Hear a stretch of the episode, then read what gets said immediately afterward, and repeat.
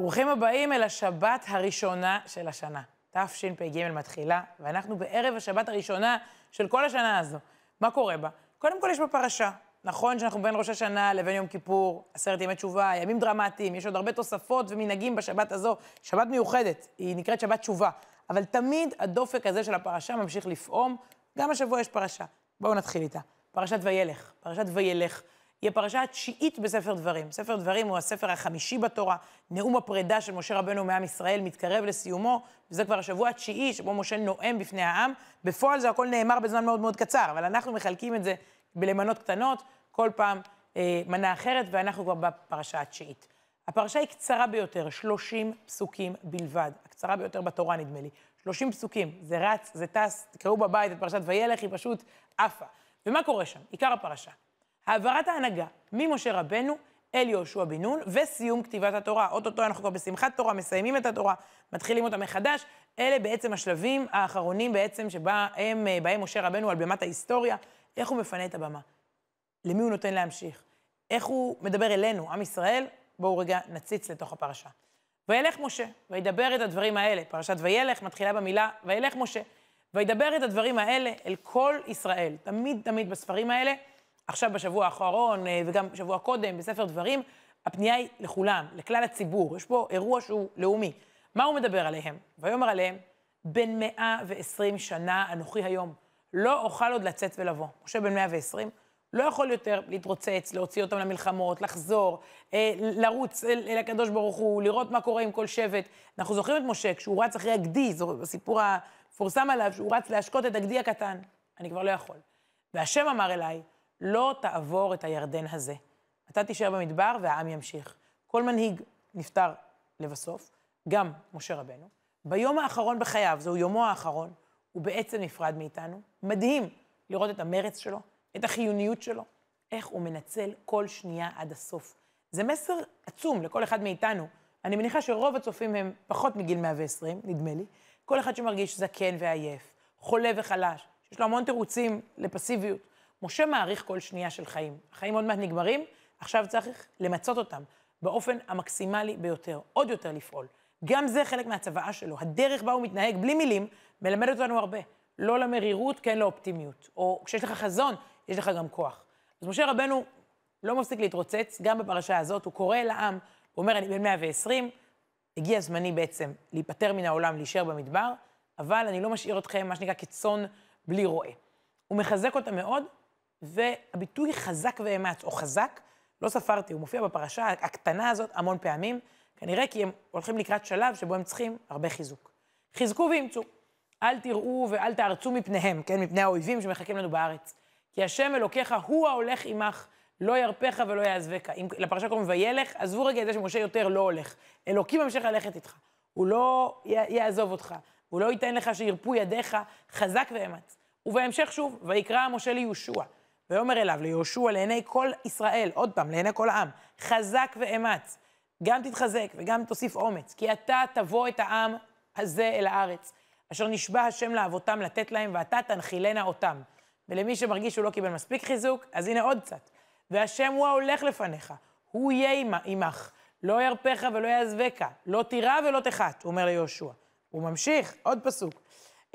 ויצב את יהושע בן נון, ויאמר, חזק, ואמץ, כנראה צריך לשמוע את זה הרבה, כי אתה תביא את בני ישראל אל הארץ, אשר נשבעתי להם, ואנוכי אהיה עמך. כל אדם בכל זמן צריך חיזוק, בטח עם ישראל, בטח ערב הכניסה לארץ, בטח ערב פטירת משה רבנו. הם עלולים להגיע למסקנה שהוא בעצם ההצלחה שלהם, שהם תלויים בו, שבלעדיו הם כלום. הוא מחנך אותם לזה שגם אחרי שהאדם נפטר, צריך מתוך זה לאסוף את השברים ולהתחזק, חזק ואמץ שוב ושוב ושוב, ושהם יכולים. זה לא רק הפחד, נגיד שמשה רבנו היה נפטר לפני 20 שנה במדבר, ובעצם בתוך כדי המסע במדבר הייתה מתחלפת ההנהגה, ויהושע היה מנהיג אותם. אוקיי, אז הם היו נשארים בערך באותו מצב, גם אז אולי הם היו צריכים חיזוק, אבל ממשיכים ללכת אחרי המשכן, עמוד האש, עמוד ענן, המן שיורד מהשמיים ואותו הם אוכלים, והם כבר 40 שנה בסיפור הזה. עכשיו זה עולם חדש, לא רק מנהיג חדש, עצמאות, ריבונות, ביטחון עצמי, חופש, כנסו לארץ ותתחילו לחיות. 40 שנה במדבר חינכתי אתכם, עכשיו תיישמו, אתם יכולים. משה נותן להם עוצמות מאוד גדולות. יש סיפור מפורסם על הפיל בקרקס, שאולי חלקכם מכירים, הפיל היה קשור ליתד קטנה בחבל, וכך הוא היה, קשור ליתד הקטנה ולא זז. עברה שם פעם ילדה קטנה ושאלה למה הפיל לא זז, הרי ברגע אחד עם הרגל שלו הוא שובר את היתד ומעיף את החוט ויוצא והולך. אמרו לה, הוא התרגל מאז שהוא היה קטן. הוא הגיע אלינו כפיל תינוק, מה שנקרא, פילון קטן. והפילפילון הזה קשרו אותו, ואז הוא היה קטן, הוא לא ידע שהוא יכול להעיף את היתד ואת החבל, ומאז הוא קשור, הוא כבר הפסיק לנסות. הוא לא יודע שהוא גדול ויכול ועוצמתי.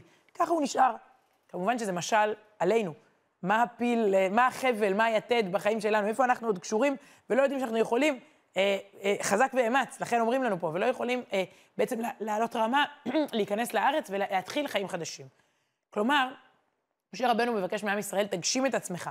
יש לך פוטנציאל, כמו באספת הורים, תממש את הפוטנציאל. הוא מאוד דואג, הוא מאוד מחזק, ובמובן מסוים זה מסר מקסים לשבת ראשונה של השנה. התחלנו שנה חדשה, הרבה אנשים מתחילים מסגרות חדשות, עוברים דירה, עברו בית ספר, ותכלס, רק אחרי החגים הכל יתחיל באמת. כל כך הרבה חוזרים לספסל הלימודים, בישיבות, באוניברסיטאות, מסלולים חדשים, מכינות דם צבאיות, יוצאים לשליחות בחול או חוזרים או עולים לארץ. לא משנה מה, יש פה מסר של חיזוק, אני חושבת, לכל מי שמרגיש שקצת העולם שלו מטלטל, חזק ואמץ. עכשיו, בואו, עם כל הכבוד, שבת פרשת וילך. אני לא יודעת כמה ידברו בבתי הכנסת, ובסעודות השבת, ובעיתונים שמתעסקים בפרשה. אני לא יודעת כמה באמת ידברו על פרשת וילך. ידברו על כך שלשבת הזאת קוראים שבת תשובה. זה השם שלה. אנחנו בעשרת ימי תשובה, זוהי שבת תשובה. אנחנו בשיא ימי הסליחות. אולי קודם טעימה קטנה ממעמדי הסליחות הגדולים בכותל המערבי, ואז נצלול רגע למהות השבת ולמנהגים המיוחדים בשבת הזאת שלפנינו, שבת תשובה. אדוני אלוהינו, אדוני אחד.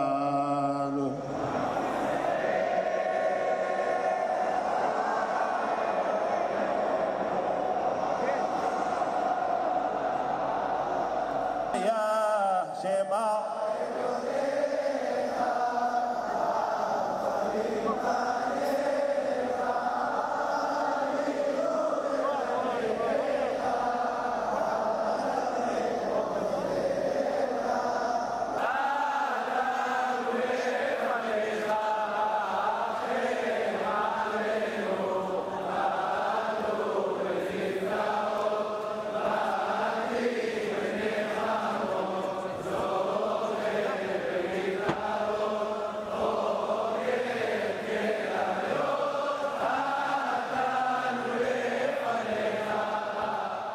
אירוע אינטימי כזה, ממש כמה אנשים.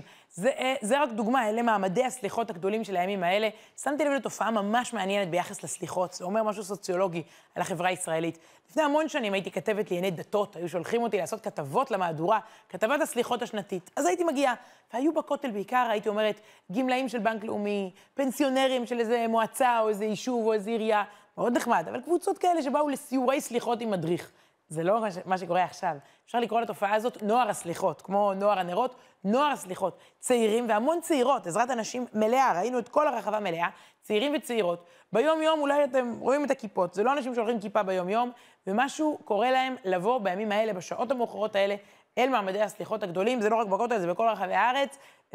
משהו, בוא נגיד ככה, מקטרים הרבה על הנוער של היום, אבל זה שהפעילות האהובה עליו בתקופה הזאת זה סליחות ולא דברים אחרים, זה דבר שיש לציין. אוקיי, אז אנחנו באמת, עם הוידאו הזה, נכנסנו לאווירה של עשרת ימי תשובה, של הימים האלה.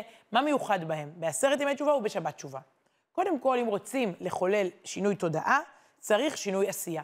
וחז"ל בעצם מתקנים את התפילה בתקופה הזאת, משנים אותה. אנחנו עם תוספות מיוחדות בכל עשרת הימים האלה.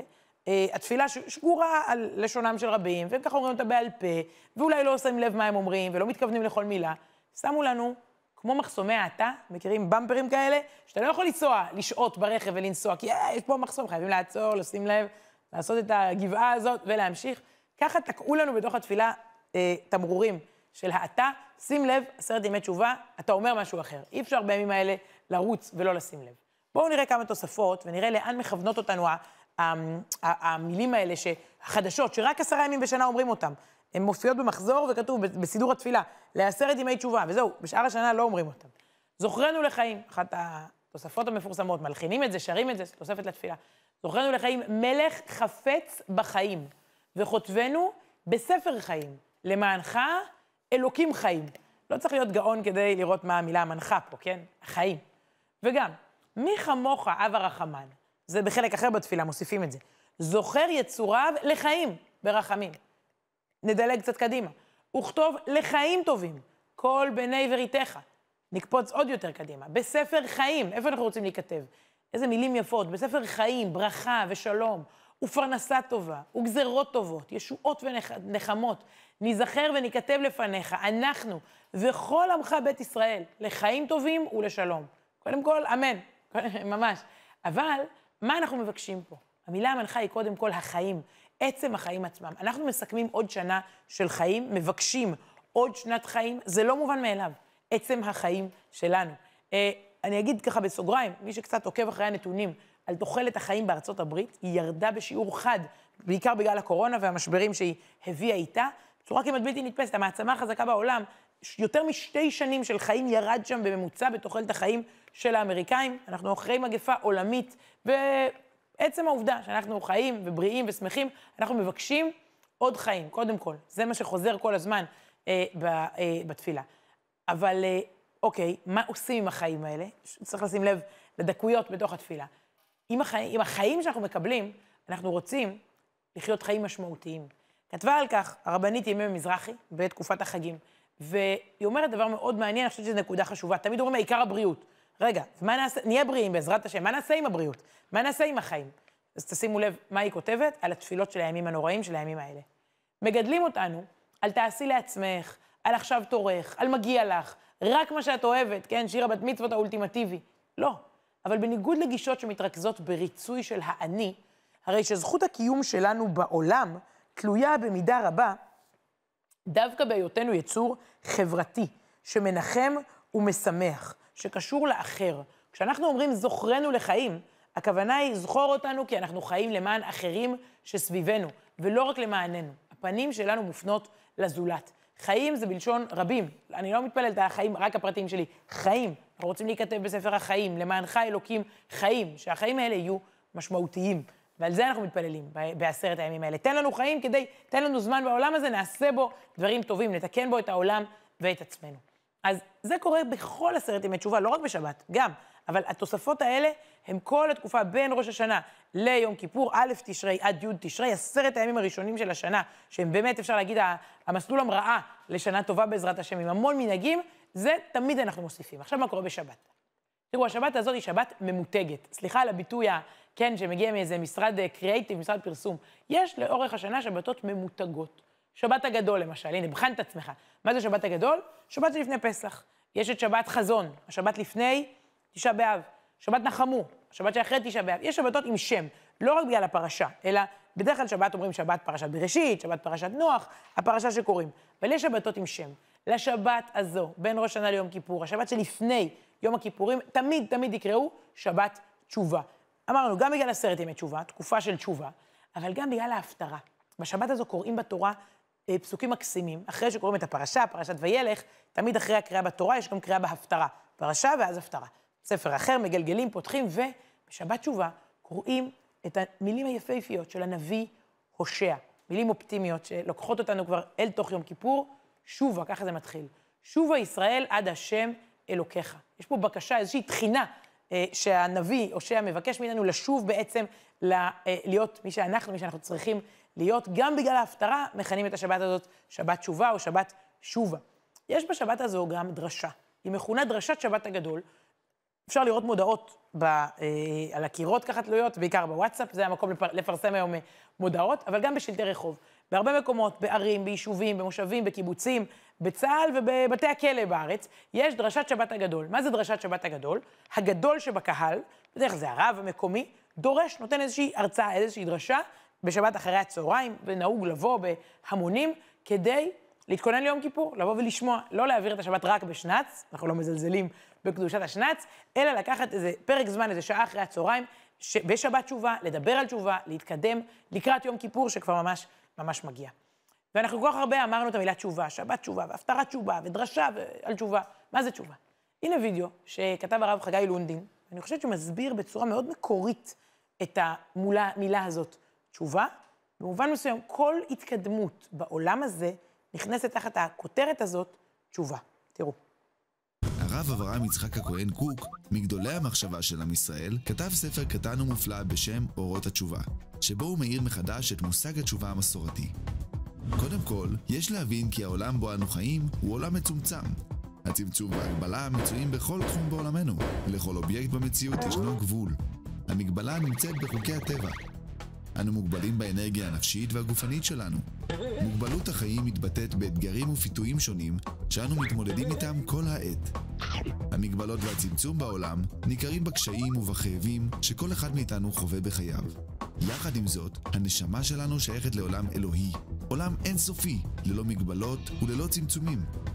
עמוק בלב פנימה, אנו מרגישים כל העת שאיפה להתגבר על המגבלות בחיינו. הרצון לצאת מהצמצום למרחב, לשוב אל אלוהים לעולם חופשי ללא מגבלות, נקרא בלשון חכמים תשובה. חכמים מתבטאים במילים תשובה קדמה לעולם.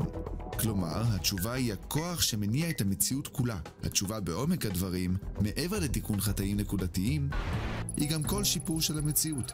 שיפור טכנולוגי שמקדם את הטוב, שיפור גופני, שיפור מוסרי, וכמובן בראש הפסגה, שיפור רוחני.